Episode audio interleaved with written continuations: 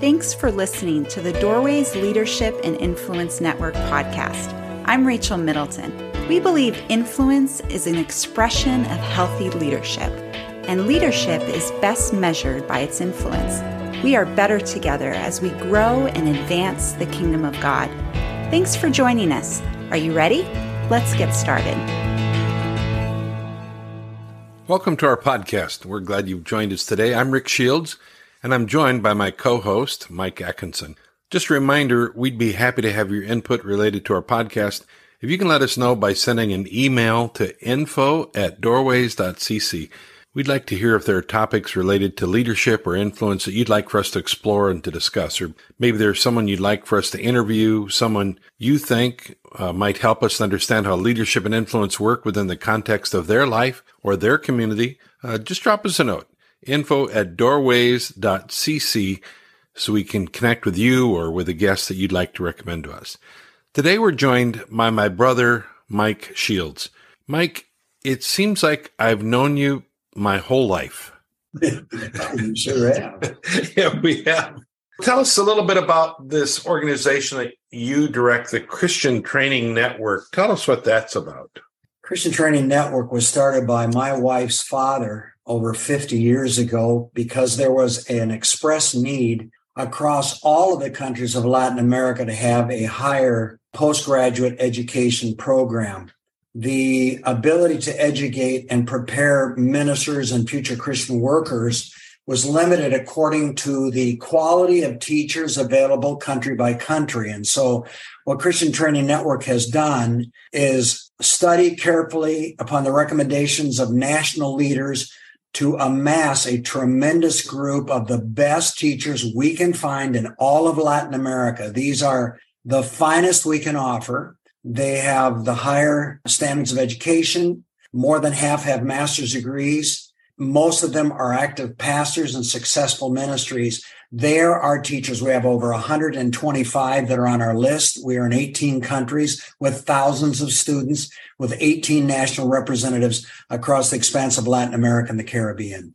So, national teachers, these are not people from the United States that are traveling to go and speak and then have their message translated.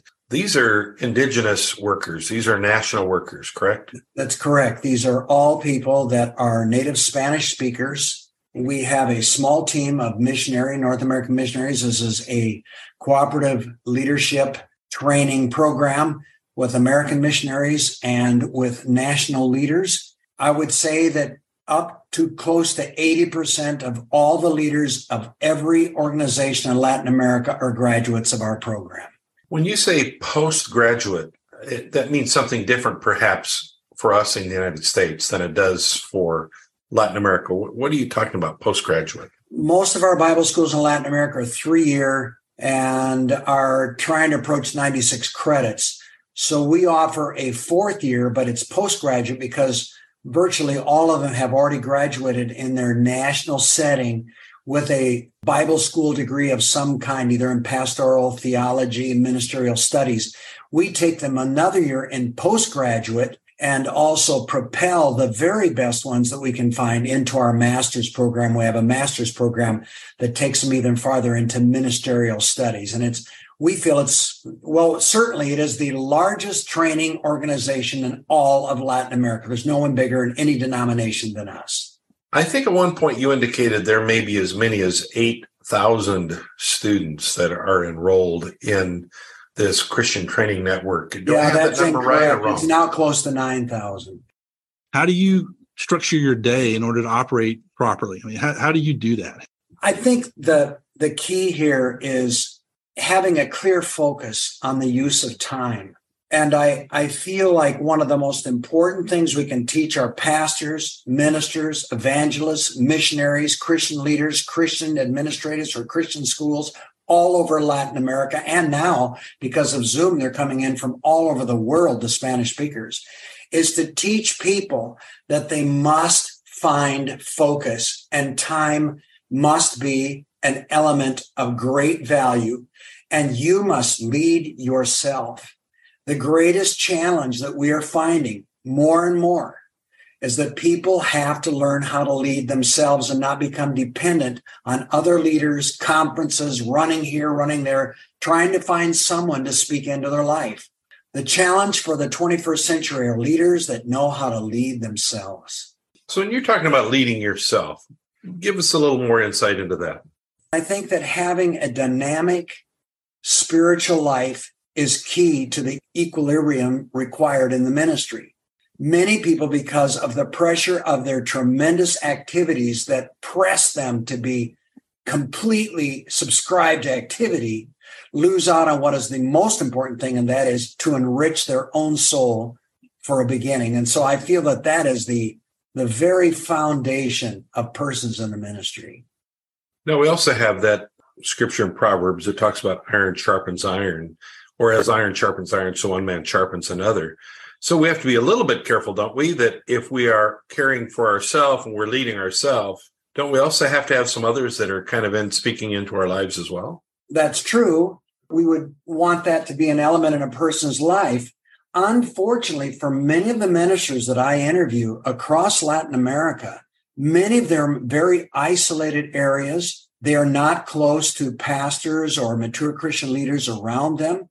And they do have friendships, but it becomes more and more incumbent on the individual to enrich themselves, to enrich themselves in the word. And so, yes, we want to have dynamic friendships and relationships. But once again, if you're not in the word every day, and you're not spending time with God every day, you need more than a friend. So often we confuse activity with productivity or doing the, you know, just being active as opposed to doing the right things. So, in what advice would you give as far as focusing upon the right things? What are the right things to do?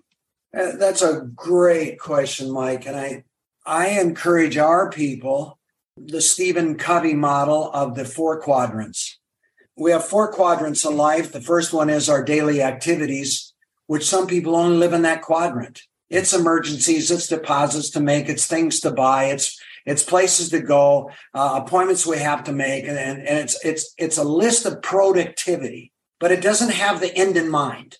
Uh, the next quadrant that he talks about is your public personification, which is in your services, on committees, having to go to district meetings, regional meetings, being a member of this committee or that committee, being a teacher at the Bible school, which most of our students are teachers themselves.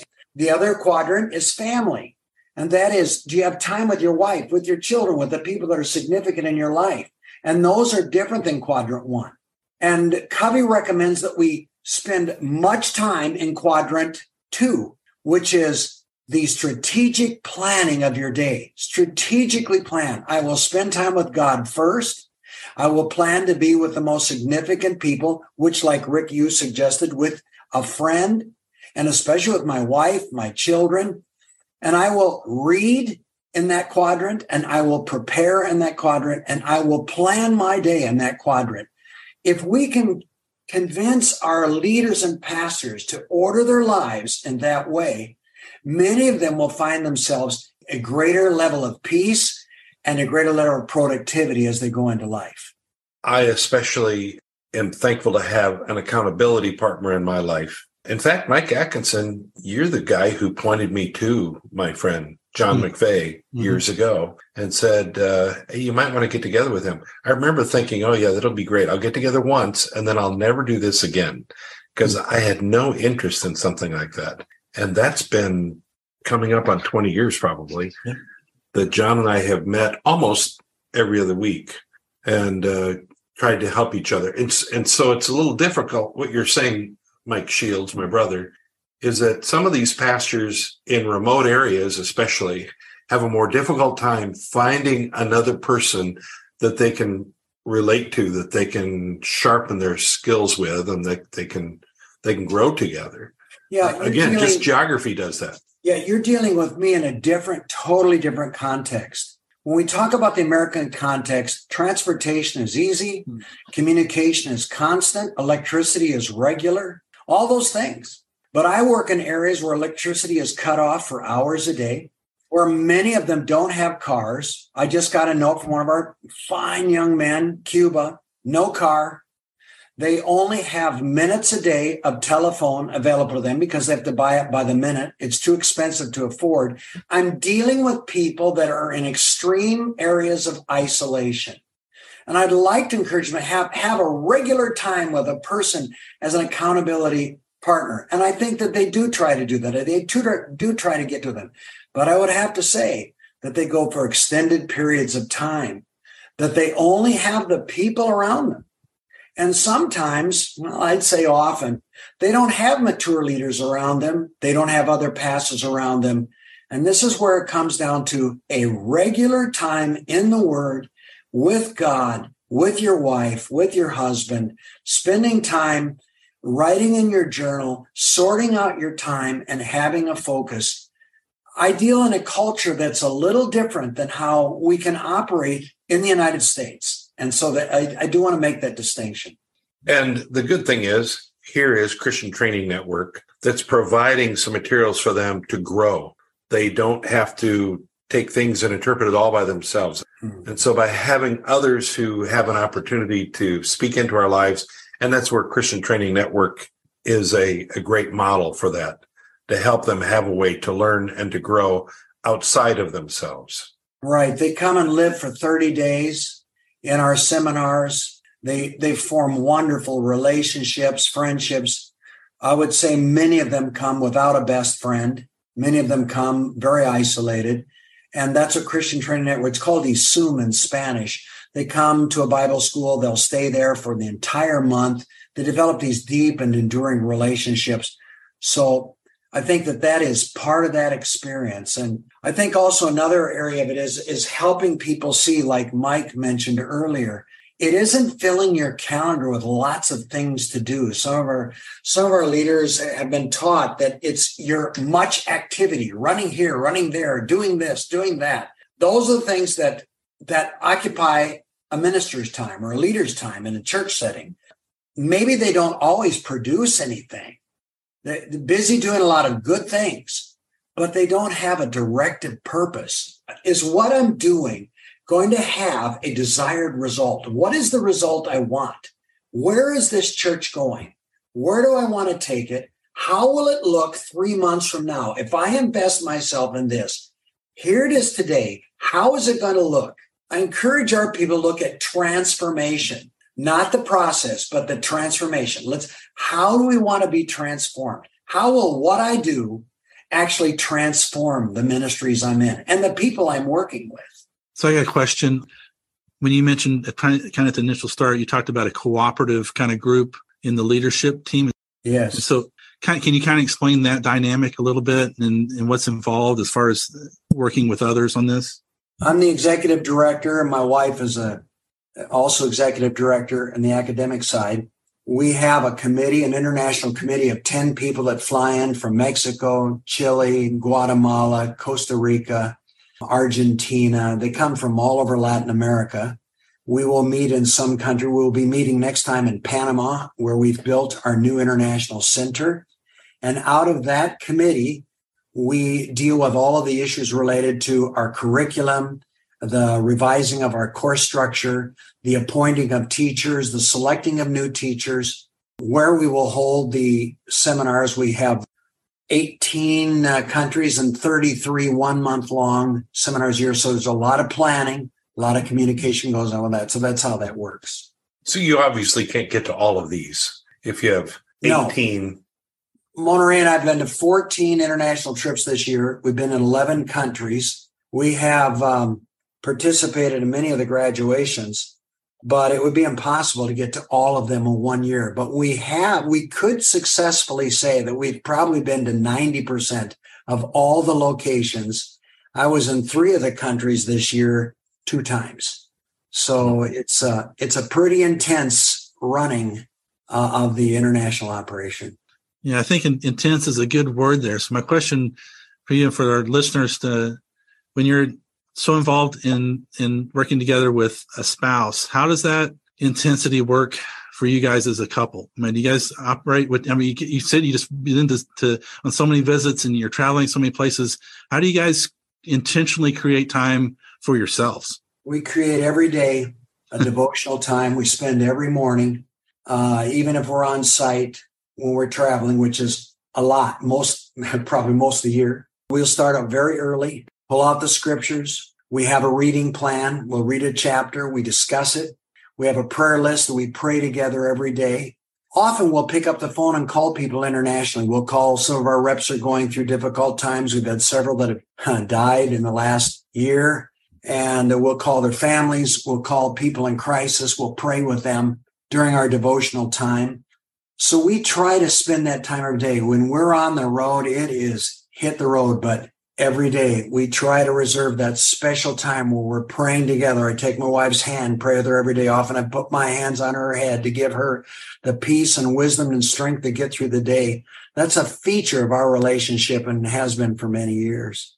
So COVID has had a real disastrous effect on on many ministries, especially those ministries that travel. You weren't able to travel much in the last two years. How did you make this work? It was really tough. We had a really tough time. We had plans originally in 2019 to try in the next two years, maybe even three, to get two courses on the internet that we could offer through Zoom. We discussed that. Okay, that's going to be our goal. in March of 2020, we were given an ultimatum by the national work in Mexico. Either you go online or we're canceling the whole thing. And we went from two courses to all 12. wow. In a matter of six weeks, we converted the entire thing digitally, although I had already converted our academic records to full digital capability a couple of years before. It's a good thing because others were not ready. We were ready. And so then we had our first classes in April of 2020 and it exploded. So right. it's been a really a great thing. So now being able to do everything, do so much of this virtually, is there still the big need to travel like there was? Well, we discovered something. The virtual classes in attendance have virtually collapsed. When people found out that they could come back presencial, in other words, being in classroom. Our classes went from 70 and 80 students online down to 10, 12. We can hardly fill a class now because there's this desire to get back together. And even though Latin America was deeply affected economically, it just damaged their economies the people are making huge sacrifices to come back. We haven't reached the numbers we had before. We only had 44 in Honduras. We should have had about 50, 55. We only had 44. But they have come back and next year is even looking brighter. And so we found that yes, we can do this virtually, but the demand is for being together. And that's what's exciting. It gets back what you say, Rick. Yes, you've got to have accountability and people around you. And that's what they desire. It's just that that's the one time, a one month period in a year that they could come and get that. Mike Atkinson and I had a great conversation with my brother, Mike Shields, about order and structure of our private lives. There was so much good material that we're going to follow up with him in our next podcast. So, in our next episode, we'll continue talking with Mike Shields about communication. He'll give us an idea of how he and his wife, Mona Ray, keep up to date with the 9,000 students and over 125 instructors in their Christian training network that reaches leaders in Latin America and the Caribbean. You may not need to keep track of that many, but I believe you'll benefit from their experience. So until then, know that we're better together. Grace and peace to you. Hey, friend, that's our show for today. If you enjoyed the content or would like to hear future podcasts, please subscribe so you can be notified when new podcasts are released. On behalf of Mike Atkinson, Rick Shields, and our amazing Doorways Leadership and Influence Network partners, this is Rachel Middleton saying thanks for listening.